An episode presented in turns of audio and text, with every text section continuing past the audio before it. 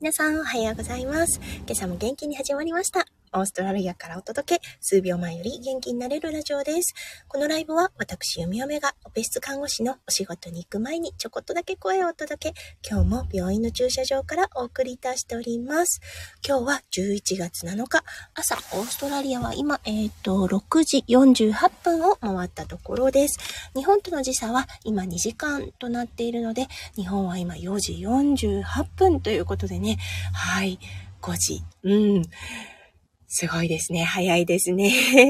弓嫁は仕事がなかったら、この5時台の起床っていうのは、5時の起床ですね。いつもね、5時半に実は起こされるんですね。もう息子くんがね、体内時計がやっぱりあるようで、5時半のアラームが鳴る前に弓嫁を起こしに来てくれます。そう、なのでね、もう最近はずっと5時半起きなんですが、ちょっと早いだけでもね、やっぱり感覚って違いますよね。30分とかね、大きいなと思います。はい。ね、そんな中、弓嫁の声を聞きに来てくださってありがとうございます。今日はね、週始めの月曜日ということでね、もしかすると朝早くお仕事にね、出かける方もいらっしゃるのではないでしょうか。はい。もしかすると徹夜されている方もいらっしゃるかもしれませんね。そんな中ね、ほんと声を聞きに来てくださって、いつもありがとうございます。そしてね、アーカイブで聞いてくださる方、もう本当にありがたいです。ありがとうございます。はい。今日の、オーストラリアのお天気だったんですが、今日はね、とっても良いお天気です。朝ね、車が朝露っていうのかなで結構濡れていました。だからね、夜は結構寒かったのかなだけど、朝が、暖かくなりそうな感じがします。もうね、春ということでね、やっぱり、過ごしやすい時期になりました。今はね、ジーンズに半袖 T シャツにちょっとしたね、軽いアウターを持ってくるだけで、はい、お洋服のコーディネーション、お洋服のコーデ、が、できるような状態です。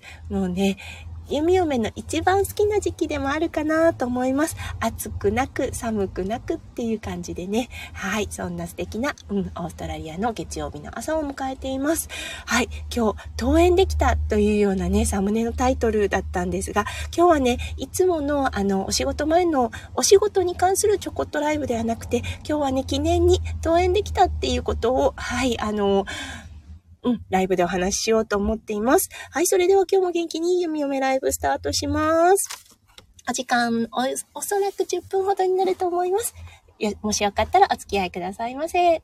はい、この登園できた児童デイケアなんですけれども、息子くん今3歳です。はい、2歳と3ヶ月ぐらいだったかなから、児童デイケアの方に通い始めて、月曜日と金曜日に今登園しています。いつもはね、弓嫁がお仕事をしている月曜日、はい、だいたい7時、もしくは7時半スタートのお仕事が多いんですね。で、6時半からデイケアが空いているので、できればね、6時半に息子くんを置いて、そこから病院に行ってお仕事を始めるっていうのが、そう、すごくね、理想的な状態だったんですけれども、やっぱりね、慣れるまでの時間っていうのもありますし、そう、朝のすごい忙しい時間ですね。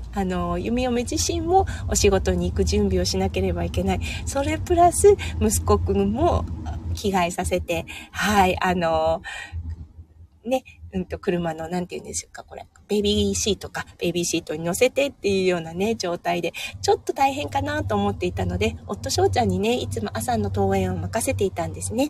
そう。だけどね、そろそろそれもね、卒業しなきゃなと思っていたんですね。そして、来週からまた夫翔ちゃんね、日本の方に行きます。そう。なのでね、弓嫁がワンオペ状態。そして今回はね、お休みリクエストしてたんですが、リクエストが通らなかったんですね。なので、夫翔ちゃんが日本にいる間、弓嫁もお仕事をしなければいけないというような状態になって、もうね、後に行けないような、言い訳ができないような状態になりました。なのでね、来週を目前にして、今日はね、ありがたいことに7時半スタートということでね、いつもよりちょっと遅かったんですね。なので少し心にも余裕がありました。ということで、やってみました、今日。はい。いつもよりちょっと早めに起きて、はい。いつもよりちょっと、時間をかけて準備を、心に余裕を持った状態でね、準備を始めました。はい。で、息子くんね、面白いですよね。昨日のうちから言っていたんです。明日はね、ママと一緒に、学校に行こう。そしてね、ママは病院に行って、病院でお仕事してから帰ってくるね、なんて言っていたんですが、ね、多分それがあったんだと思います。いつもはね、もう本当ですよ、毎日、もう数ヶ月になりますね。5時半起きが当たり前になっていたのに、今日は起きなかったんです。そう、6時15分にはここを出よう、お家を出ようと思っていたんですが、ねえ、こういう時に限って、それをしない。もうね、びっくりですよね。スコーさん、おはようございます。みちゃん、おはよう。間に合ったとのことで、ありがとうございます。ありがとう。すっごい早いよね。4時53分ということで、ねえ、ありがたい。そう、今日はね、スコーさんだったんですが、ゆみゆめプライベートでもお付き合いがある方です。はい。なので、ちょっとね、敬語ではなく、普通の言葉って何て言うんでしたっけ、日本語で。はい。で、お話しさせていただきたいと思います。そう、今日だったんだけど、息子くんね、登園できました。ということで。うん、そう。ということでね、連れてったんです。うん。起きたんですよね。あれ話どこまで行ってたかな、起きて、そう。で、なんとか準備をして、なんとかなだめて車に乗せました。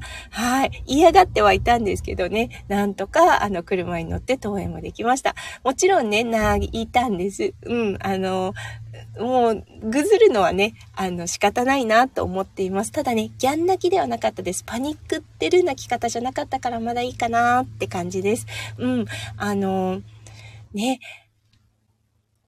そして、6時半、もうオープンと同時に息子くんを置いて、それからゆみゆめの病院にドライブしてきて、病院のね、駐車場に着いたのが6時43分とか、そんな感じだったんですね。だからね、そっか、7時スタートのお仕事でもちゃんとできるって思ったんですね。ちょっとね、多分ライブはできないかなと思うので、配信作っとかなきゃなとは思うんですけれども、うん、できるんだというようなね、自信になりました。うん。夫翔ちゃんがいない間ですね、2回お仕事があって、1回は7時スタート。はい。これはね、もう本当に遅れることができない、緊急手術室の方に入るので、うん。夜勤のね、人との引き継ぎもしなければいけないんですね。そう。だから絶対遅れられないんです。彼女らもね、夜通し働いていて、もう眠くて仕方ないっていう時なのでね、うん、遅れは許されない仕事で、シフトです。そう、それと7時半スタートがあるんですね。7時半はね、もう多分できるなと思うんですね。今日がその7時半スタートのシフトなんですけれども、うん、時間に余裕もあるし、おそらくライブもできるかなっていうような感じです。はい。わー、すごいなーって思いました。なんとか間に合ったなーって感じです。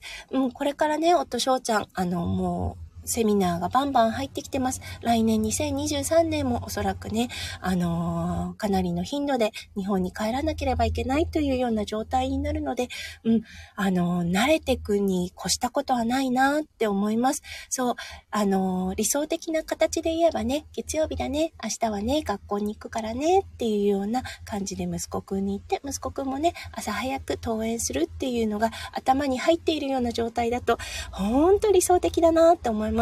ただね、ちゃんとね、ルーティンに組み込めばできるよなって思うんですね。そう、本当にね、ありがたいことに、病院から、100メートルぐらいのところにあるデイケアなんですよね。そう、だからね、朝、ゆみよめが息子くんを置いて、その後仕事をして、で、仕事が終わった時に、息子くんをピックアップして帰ってくるっていう感じがね、もう、完璧な理想図なんですよね。はい。ね、オーストラリアはすごくね、厳しいんですよね。そう、月年齢的にね、日本でも3歳児を一人で置くっていうことはないんですが、法律で決められています。そう、全く一人で外に放置しておくことは、警察に罰金ですし、下手すると、捕まります。はい。なのでね、その点においては、もうだからね、5歳児、小学校の小学校入る前まではもう完全に一人で置いておくっていうことはしてはいけないんですね。もしね、一人で子供が歩いているっていうようなことになったら、はい、これは大問題です。警察に連絡が行って、警察が保護するっていうような感じになってしまうので、そう、だからね、そういう点においてはね、やっぱり西洋の国かなと思います。そう、日本はね、結構ね、お使いとかね、あれは守られた状態でしていますけれども、そう、初めてのお使いとかっていう番組もありますもんね。そう、あれをね、オーストラリア人に見せると、ありえないってやっぱり言うんですよね。はい。たけさんおはようございます。はい。今日も早いんですね。そうなんです。今日は30分遅れの7時半からのスタートとなっているので、はい。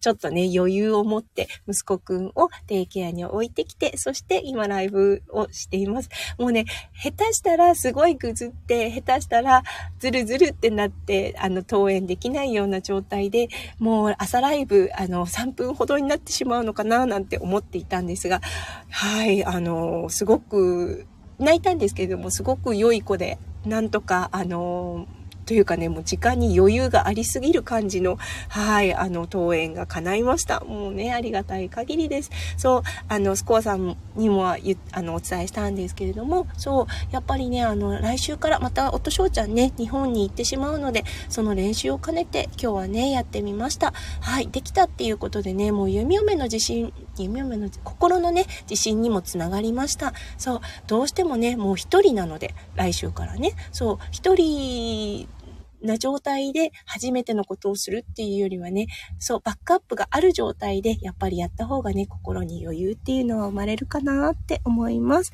はい、たけしさん、息子くん頑張ってますねって、そうですね、本当に。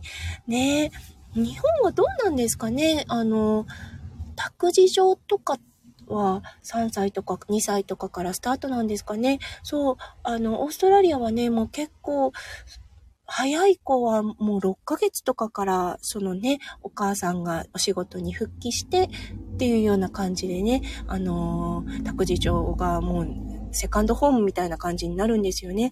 りなさんおはようございます。ドイツからありがとうございます。お休み前の時間ですよね。はい。今日はね、息子くん、なんと初、はい、登園したんです。初登園というかね、デイケアには行っていたんですが、朝早い。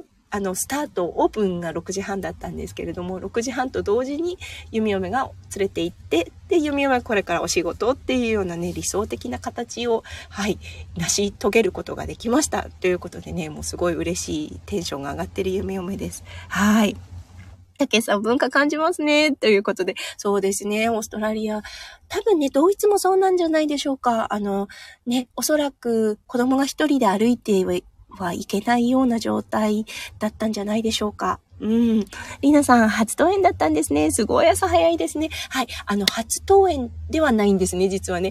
デイケアはもうだいぶ前から行ってたんですけれども、初、朝、6時半のオープンと同時に弓嫁が送っていく。そして弓嫁がお仕事に行くっていうようなね、頭に描いていた理想図を今日やってみたんです。そしたらできたっていうような感じです。はい。ありがとうございます。そう、そしてね、オーストラリアのもう最初はね、ちょっと、不思議って思ったんですけれども、やっぱりドイツもそうだと思うんですが、家にね、置いていちゃいけないんですよね。子供を一人で。結構、小学校の中学年、何歳ぐらいかな ?5 歳、6歳、いや、もっとだな。もう少し先まで、はい、家で一人でお留守番っていうのはしちゃいけないですし、外を一人で歩くっていうこともしてはいけないです。そう、例えばスーパーマーケットで一人で何かを買いに行くなんていうことはね、はい、通報されます。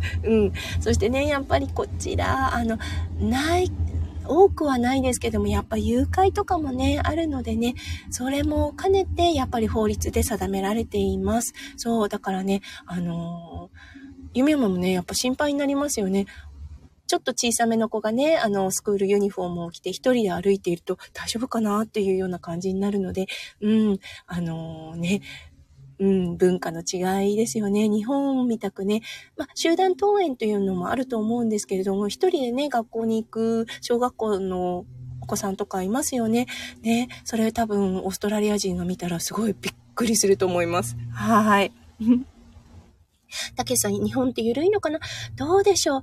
日本の文化を考えたときに、やっぱりね、地域で子供を守るっていうのが昔からね、根付いているな、昔はね、特に根付いていたかなって思うんですよね。そう、近所の、お子さんを、地域の人が知っている、この子はどこどこの何々ちゃんね、みたいな感じで、みんな把握していたような気がするんですね。それがね、やっぱり文化、背景が変わってきて、核家族化が進んで、そう、第三者の方にあまり干渉しなくなりましたよね。そこで、ちょっと変化が生まれてきたのかなと思います。だからね、日本ももしかすると、これから先ね、児童を一人で置いてはいけないっていうような感じになっていくのかなって思います。オーストラリアのね、文化に慣れてくると、そっか、すごいな、日本って思ってしまうんですね、逆に。そう、置いてていいのかとか、一人で買い物させていいのかっていうようなね、感じで。そう、オーストラリアはね、必ず、息子くんやらね、娘ちゃんやらが走ってどっかに行っても必ず目の届くところに親の目があるっていうような状態なんですよね。そしてね、やっぱり迷っている、ちょっとこうね、迷子になっちゃった子がいたらすぐね、やっぱり周りの大人が親を探し始めてくれるんですよね。そう。だからね、そういう文化の違いというのもあるのかなとも思います。はい。りなさん、日本には、なんだこれは、旗振り、そうですよね。旗振り当番とか、おうちと交番みたいなのもありますもんね。そうですよね。なんか本当、日本は地域で子供を守っていくなっていうような感じがあるなって思ったんです。オーストラリアはね、やっぱりこの旗振り当番とか、おうち交番っていうのは、もう言葉すらないですよね。どちらかというと、学校の給食担当ですね。そう、朝のキャンティーンっていうんですけれども、朝の、給食担当なのかな？っていう感じで、朝登園した子たちに朝食を、あげる係がいるっていうような感じで、でもやっぱりね、学校の外ではなくて、学校の中で、学校に来る子を守るっていうような感じになってくるので、地域で守るっていう形はやっぱりないなーって思うんですよね。文化の違い、やっぱり出ますよね。本当。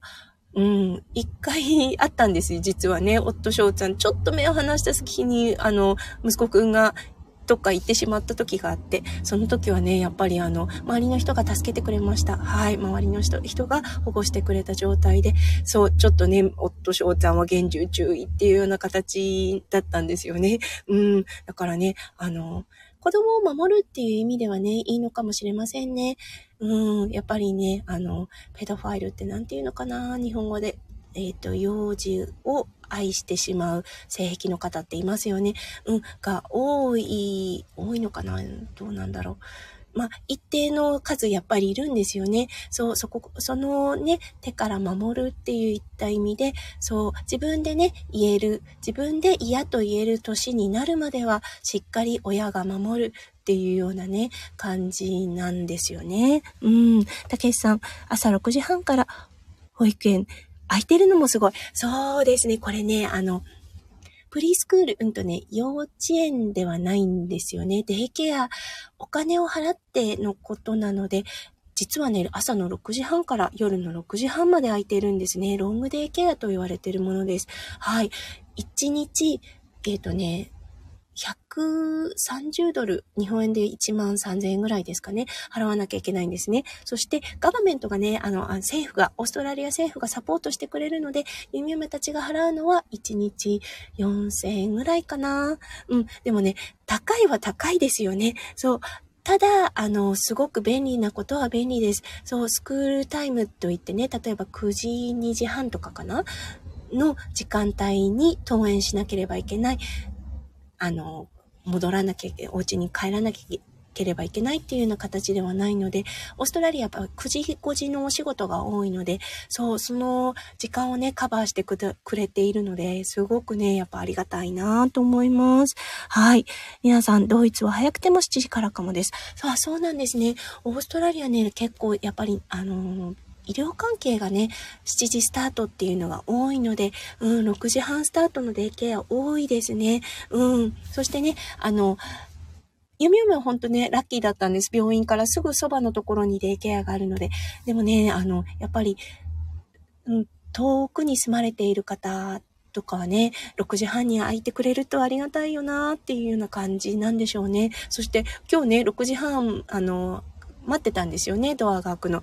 もう開園と当時、6時半になった時に、何組だったかな、5組ぐらいの、で、5人ぐらいのね、お子さんが登園しました。中にはね、もう本当に3ヶ月ぐらいの赤ちゃんもいたのかな。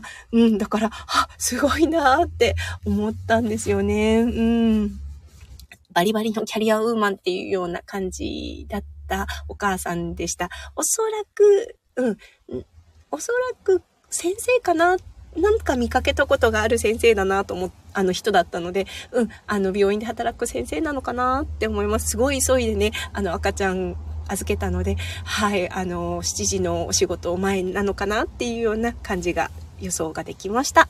はい。ということでね、今日はね、いつものね、ちょっと看護のお仕事から離れて、はい、日本じゃないんだ。オーストラリアの児童デイケアのお話と、あとはね、オーストラリアの、育児事情かなっていうのをちょっとお話しさせていただきました。はい、ね、残ってくださった方、本当にありがとうございます。リナさんも夜ね、寝る前に、ライブ参加してくださってありがとうございました。これからね、もう寒いですよね、ドイツも。はい、きっとね、でも、セントラルヒーティングが効いてるので、きっと暖かいのかなって思います。たけしさんもね、きっと寒いですよね。体調にね、季節の変わり目となりますので、体調管理、はい、万全になさって、免疫力高めながら、このね、寒い時期乗り切っていきましょうね。はい、それでは今週1週間が皆さんにとってキラキラがいっぱいいっぱい詰まった素敵なものでありますよう。スコアさんも残ってくれてた。ありがとうございます。はい、スコアさん今日もお仕事よろしくお願いします。とのことでありがとうございます。はい、そうですね。それでは皆さんの1週間素敵なものになりますように。そして、今日一日がもうキラキラいっぱい詰まった素敵なものになりますように。はい。そしてリナさんおやすみなさい。それでは行ってきます。そして行ってらっしゃい。じゃあね。バイバーイ。